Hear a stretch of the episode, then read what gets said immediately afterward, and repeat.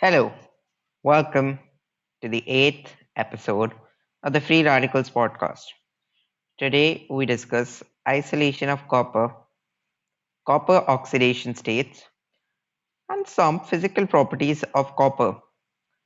Isolation of copper.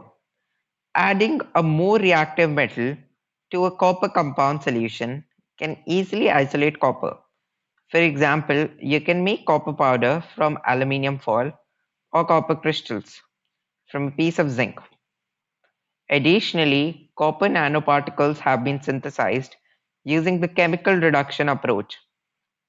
In the experiment, copper 2 sulfate pentahydrate solution, starch, ascorbic acid, and sodium hydroxide solution are combined and heated.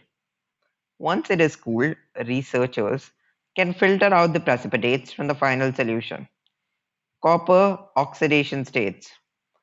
Copper exists in plus 1 and plus 2 oxidation states, known as the cuprous ion and cupric ion, Cu plus and Cu2 plus, and much more rarely in the plus 3 oxidation state. The cupric ion, copper 2, is the most common and stable. Physical properties of copper 1. Symbol Cu.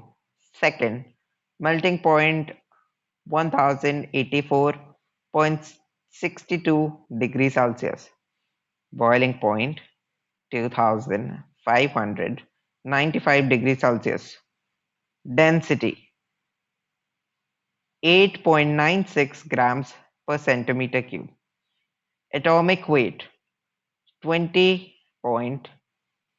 180U. Atomic number 10. Electronegativity 1.90. Classification Transition metal Natural abundance of copper in the Earth's crust is 0.0068%.